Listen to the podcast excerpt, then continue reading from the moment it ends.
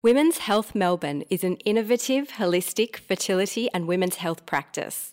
We are world leaders in IVF and egg freezing and provide our patients with every opportunity to achieve their goals. Our hand picked expert team provides the ultimate care experience for our patients. Reach us at womenshealthmelbourne.com.au and follow us at Women's Health Melbourne and at Dr. Raelia Lew.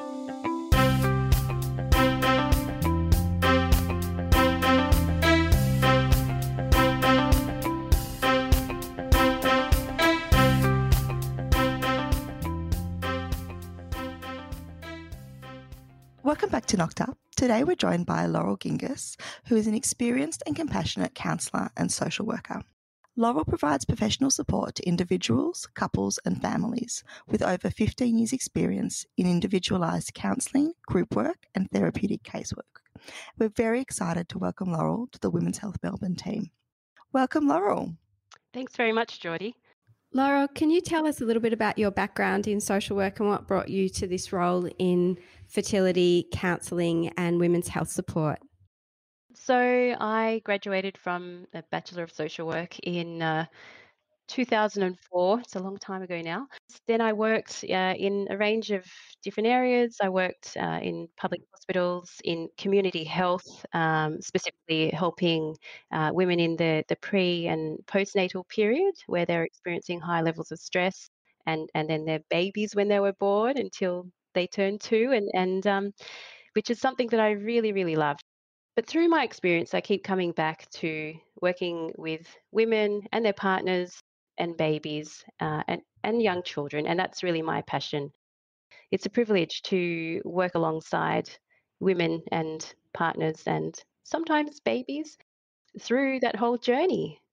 So, Laurel, you started your career as a social worker. Can you tell me what a social worker is?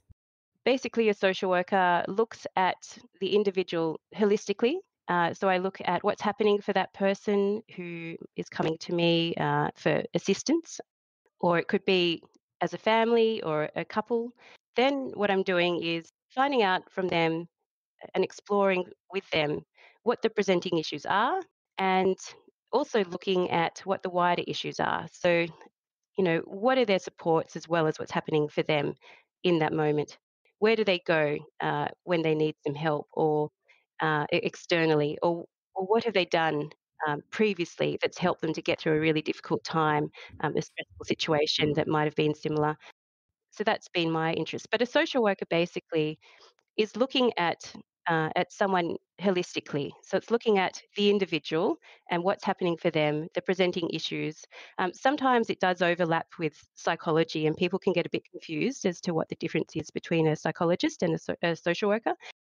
And I suppose the thing with social work is that, yes, it does cover some of the things that a psychologist um, can look at, um, what's happening sort of internally in, uh, such as the stresses going on in, in the mind or psychologically, uh, mental health and things like that. Um, but it's also looking at the broader issues, so the social impact, who the supports are, you know, is there sufficient support for someone when they're going through a really stressful time, or is that something that needs to be set up for them? So I'm looking at those sorts of things. I'm also looking at the wider impacts of, um, I suppose, who that person is and uh, and what it means, because there are so many different factors that that influence us and ha- that have impacts on us uh, that we're not really necessarily aware of. So things like our gender, you know, our so- socioeconomic status, do we have access to services uh, readily or not? Those kinds of factors ha- have a really big impact and, and, and even cultural background um, and whether we experience racism or not. So i'm considering all of those different layers when i'm when i'm working with someone uh, and bringing it back to that individual so I guess that's just broadly that's sort of what social work looks at. Um, different types of social work look at different things. You know, there are uh, other specializations, but but my my specialization really is working with the individual and um, and the family and the couple and helping them to work through any sorts of of barriers that come up for them any, any times when they're feeling stuck and trying to work through that with them uh, collaboratively. So that holistic view really does fit well with our practice at Women's Health Melbourne and, and we always treat our patients as the whole picture, the whole person, not just a disease or background. Yeah, yeah, and that's also why I love working in this field because it is holistic, um, and and uh, in this service, it is holistic and it's multidisciplinary as well. I'm not going to have all the solutions for someone, and I'm certainly not a medical person. That's not my purpose. But if someone is needing assistance uh, with that medical support, I know that they're getting it. Um, and if I can identify other things that they might be needing that are available in Women's Health Melbourne, such as help with nutrition or, or diet, or then I can suggest those things, and, and that's really wonderful to have that available. Raelia, there's often when you're getting IVF, you have to have compulsory counselling before you begin, but that's not until you're quite far down the track. Do you find that your patients often benefit from external counselling? Yeah, I do actually. And the compulsory counselling is just a one off session in order to meet the requirements of the Victorian legislation. So it's not really creating an ongoing relationship or offering support to that person as an individual. Often the group counselling that has to be done is more about IVF specifically and the process of IVF and a little bit about how we cope with that because IVF is not a solution to a person's problem often. I think that's really important to understand when we embark upon IVF. It's not necessarily fixing the underlying concern. What we're trying to do is create a get around. We've got a goal we want to achieve, there's a barrier to that goal. IVF does not necessarily remove that barrier. Actually, most of the time, it doesn't you know, whether that's poor egg quality because of advancing age, whether that's severe endometriosis, whether that's blocked fallopian tubes. IVF is not a cure for those mm-hmm. things. It's a way that we try and help someone have a baby despite those things. And so, because those barriers are there, for some, those barriers are harder to get around than others. And IVF for that reason is not a silver bullet. And it's, I wish it was, but it isn't. And, you know, for all of my patients who succeed, you know, along their journey, they have had, you know, ups and downs. And that is par for the course in IVF.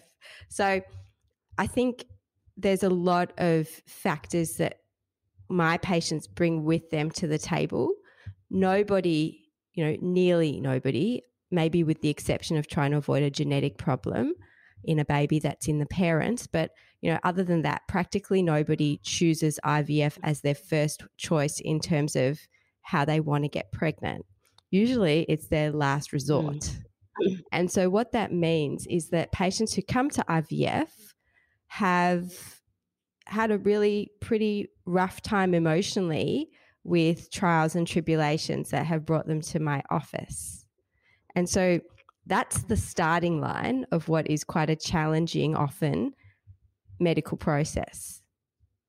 So that that's what the humans bring to the table. They they bring their hopes, their dreams, their expectations, their medical problems, and also their experience often of disappointment in the natural process or other things they've tried first. So it's complicated. I would think that also, I mean, we've talked about IVF, but I would also think that perhaps, you know, a woman in her late 30s or any age considering freezing her eggs, there's possibly some things to talk about there because you're confronting your singleness. Oh, look, there's everybody, everybody thinking about fertility is thinking about a complicated scenario whether they're with their partner trying to conceive, whether they're coming as a single parent by choice, trying to, you know, kind of navigate the complexities of donor conception, whether they're a single woman who is proactively trying to create a resource for her future by freezing eggs or doing that in a reactive way can sometimes happen, for example, mm-hmm. with relationship breakdown. So many different situations. And, you know, really what we have in common is our humanity and what we can do facing any challenge, whatever our strategy is to overcome that challenge or to optimize our pathway forward, is to build our resilience. So I think support is is critical and I think it's overlooked. I think often in medicine we're very problem focused rather than person focused. And I think that's a mistake. Um, thanks, Raelia. Yeah, I think that's really spot on. Uh, that when women and partners uh, go to an IVF clinic or fertility clinic um, or go to the, a specialist or a doctor, um, it is um, very much medicalized and looking at uh, what's perhaps wrong uh, with that person or wrong with the situation. And someone can feel, um, I suppose, like they can be the problem in a way, or that they have that problem. And what a counselor or a social worker or a psychologist, you know, can offer is to to bring them back to who they are and and move away from that medicalized process um, and actually unpack all the things that are happening for them also realizing that they're not the problem you know it's not it's not internalized um, and some of what they're facing is uh, a common situation that a lot of people face as well i think that can also be really helpful making it less medical and and seeing it as um, something that everyone well a lot of people can experience and that there are ways to move forward sometimes people don't um, they don't end up with the um, with their desired situation. You know, they might not end up having having a, a, baby, for example. And then there are ways to work through that, and that's they're going to need help with a grief and loss process and counselling, um, and having someone there to, to talk through that. Um, and if things do actually happen in the way that they wanted them to happen, sometimes there can be challenges and surprises along the way. Um, and, you know, in couples, there can be, I suppose, disagreements about things. And these are all things that, um, that a, a counsellor can, can work through uh, with someone. And it's all about working in partnership. And I suppose that's the thing, too, that it's very ca- collaborative uh, the counselling process. It's a, it's a real partnership approach. Um, I'm not the expert. The, the client or the patient is the expert in their lives. And what I'm there to do is to help them through situations um, that, that are difficult for them, uh, some barriers that they are facing, and um, and to look at things from a different perspective at times, uh, and to actually help them to uh, to work through those things that where they feel at the moment they're feeling stuck and, and we're helping i'm helping them to sort of move forward. I think that's a really good point that we lose objectivity don't we when we're in the throes of a situation and sometimes having that external professional voice and that shoulder to lean on can really fortify us and restore us and replenish us when we are feeling like we're going down a bit of a rabbit hole in terms of our reaction to a circumstance, like a failed embryo transfer, for mm. example, or like a relationship challenge, because often there's self blame of one part. Often it's ourselves. Often as women, we blame ourselves in a fertility situation where really it's not our fault. Yeah, that's right. I think we take on a lot of responsibility for family and what family should look like and the expectations um, that we've had for that. Um, and also for relationships, like you're saying.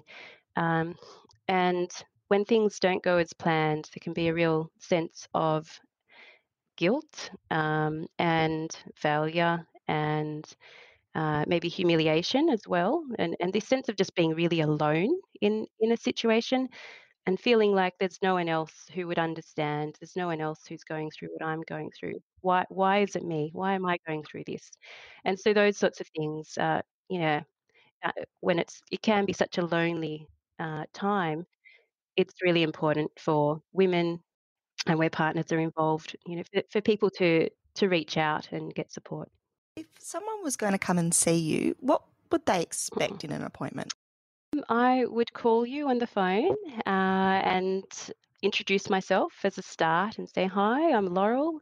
Um, I'm a counsellor from Women's Health Melbourne, uh, and uh, I've received a referral just uh, saying that perhaps you would like some supportive counselling um, and I'm wanting to make a time that, that suits you and, and, when would suit you, that sort of thing. And then we'd move on to making uh, a time for a telehealth appointment because that's what's happening now with COVID times. And then I would be saying, you know, introducing myself again um, and and just checking in with the person, how they're going generally. You know, how are you today? Um, and also acknowledging as well that I have a referral, I have a little bit of information about what's happening for you right now. Um, I understand that there's there are some difficulties around whatever it might be, and is there anything that you would like to share with me uh, as well? But before I go into that too, I, I do also cover confidentiality and, and privacy as well. So I explain where the information is kept, you know, who has access to it, um, that it's very secure, and uh, that what we speak about is private and confidential um, and not shared without their knowledge or their permission. And then and then it's really about unpacking what's happening for that person, what's happening for you now, um, and then getting a little bit of background from from you. Also asking them what is it that you're hoping to get from our time together. If there are any sort of goals that they're wanting to work towards, or it's general support, um, or if there's a focus on relationship issues, then it gives me a bit more of an idea of what direction to move in into with them. Your appointment times go for an hour. Do they always go for an hour? Is there a reason they go for an hour? I think an hour is a good amount of time because it can take people time to, um, I suppose, relax into the session uh, and then to start talking about what's happened for them. And sometimes even it's not just the initial session, but the following sessions as well. They will have a bit of an update as to how things are going. Um, and sometimes the week before, I will have left a little bit of homework. Say, can you can you focus on um, on how you're feeling about this particular issue that we that we spoke about, and and have a little bit of a visualization, putting yourself in that situation. Uh, and then we'll come back to it the following week um, and we'll reflect on that. So there's a bit of a reflection time, a bit of an update, and then it's about working on the next the next step really or sometimes if someone feels like something has been resolved if you feel yeah that there's been a resolution then we can start to discuss what perhaps another goal is or some the next thing that they wanted to have some assistance with yeah, it's beautiful. And so, you know, Laurel support can go beyond the fertility process because sometimes you know, we need support in other stages of our lives as well. Uh, you know, in terms of having a newborn baby, having a, a pregnancy, often a pregnancy after a difficult fertility journey can be very nerve wracking, especially in the first trimester, where you're reluctant to tell people often about your pregnancy. Um, often, often I find couples who've, and women who've been through fertility treatment are very guarded in the first trimester, almost emotionally just mm. protecting themselves because of what they've been through, just expecting the next thing to go wrong, even when there's no, mm. nothing that's going wrong. And it's it's a very trying time, and often support can go beyond my actual care of my patients because, as I I've said previously on this on this podcast, our, model of care is helping conception, planning, fertility, I don't deliver the babies that I help create. I'm a retired obstetrician, and, and that's because I have far too many babies in my practice to possibly deliver, um, which is beautiful and wonderful. But often, what happens is referral to a colleague who's an obstetrician uh, or to the public system where patients prefer to go through the public hospital system or midwife care for pregnancy. So often beyond when they're under my care, they might still be under your care, Laura. Yeah, that's right. And as you were saying, it's such a, um, it can be such a, a stressful time as well as such a happy time for women who are pregnant in that first trimester in particular. And there are people who tell me that they can't tell anyone about what's going on for them at the moment. They can't tell anyone that they're pregnant, even their closest family members. Um, so I'm the only person that they're telling. And so um, it's really important that they've got someone that they can talk to, as well as sharing the beautiful news. It's about supporting them through that anxiety, those anxious times when they're not sure what's going to happen, and acknowledging as well that uh, what they're worried about is you know it's fair enough that they're worried because they've had already had a very stressful journey and so so really supporting them and and holding them, I guess, because uh, they don't know what's going to happen next. And even though this is a really exciting step in the journey. There's always this question of what if, what if, what if, and it's about helping them um, manage that stuff around the future tense stuff, what could go wrong, um, and and bringing them back. Well, right now, this is what the situation is. This is what's happening for you, um, and helping them to to actually try to enjoy that moment as well. Often in in IVF, you know, one of the most stressful times of IVF, even though there's a lot of stressful times in IVF, like medication injections and um, procedures. But a lot of the times, from a patient perspective, the most stressful time is the two week wait, which is the time between when an embryo transfer happens and the outcome of a of a cycle is known. So that's also another another time when some support can be really very influential in how a woman experiences. Yeah, absolutely. Uh, I think you know these are very high stress um, uh, times and, and high hopes, and um, I guess it's it's around again. You know, I can't do anything to fix that. You know, to fix um, someone's expectations and their hopes, and that's all totally natural. Um, and it's really just about having someone to talk to, um, to unpack those feelings and to manage them and to have coping strategies, I suppose, for those high stress situations. Um, you know, how are you going to manage perhaps um, for those next two weeks if I'm not speaking them to them for a fortnight or, or for the next week? You know, what can you do um, to be looking after yourself? Uh, and, and, and putting some things in place for them to get through that as best as they can. And it could be things like distractions, um, you know, making sure that they're seeing friends, doing things that they enjoy, looking after themselves. Um, so that's just some of the stuff that we would talk about.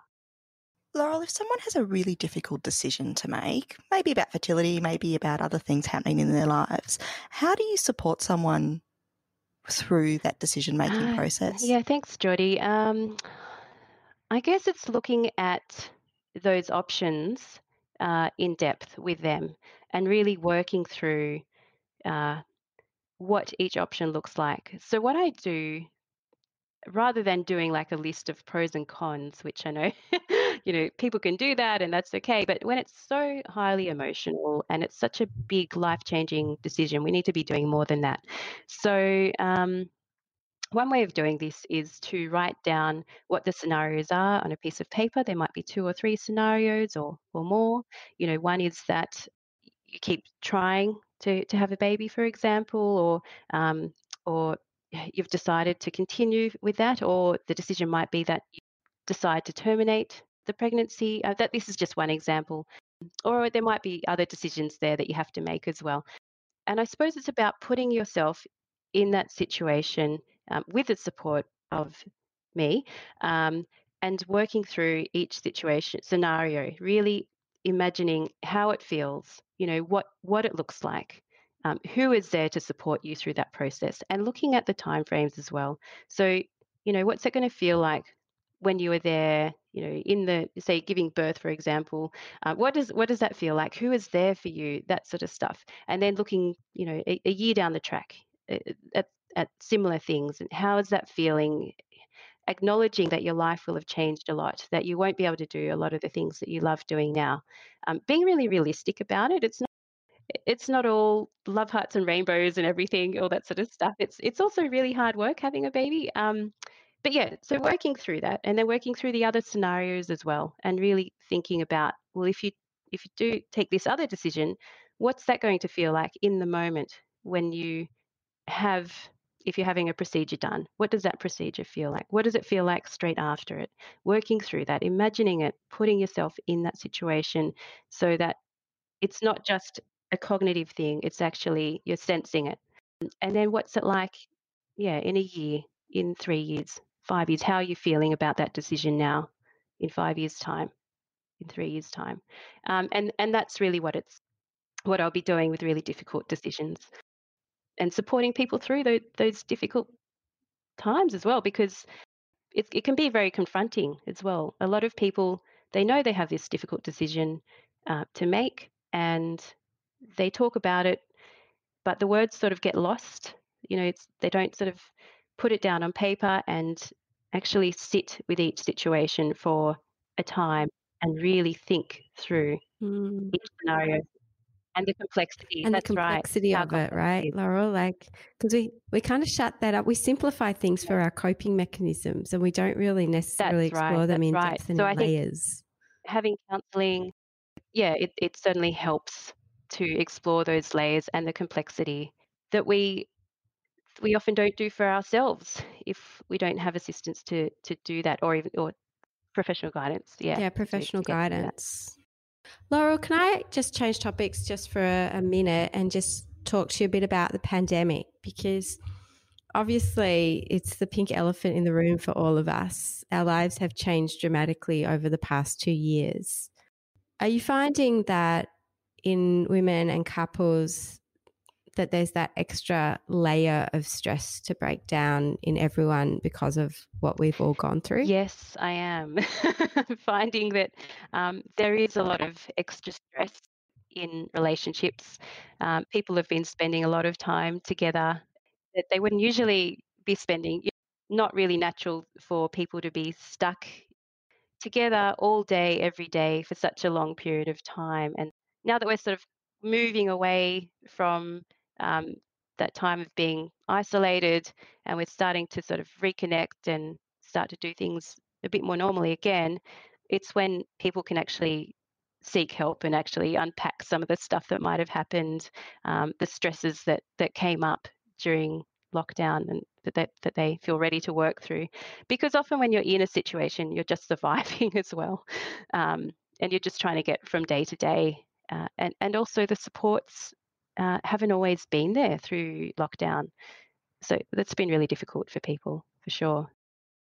there's kind of two pathways to have a referral to see you. Obviously, when I see patients and other doctors in the practice and other practitioners, allied health practitioners in the practice see a patient and think, gee, they could use with some some professional support, we will refer internally within the practice for our patients to see you. But if any of our listeners or our patients who haven't been specifically referred want to see you, there is a link on our website where they can make a time and an appointment for support. And even patients who haven't yet seen us um, as the medical professionals, but who are thinking about things like egg freezing should I freeze my eggs?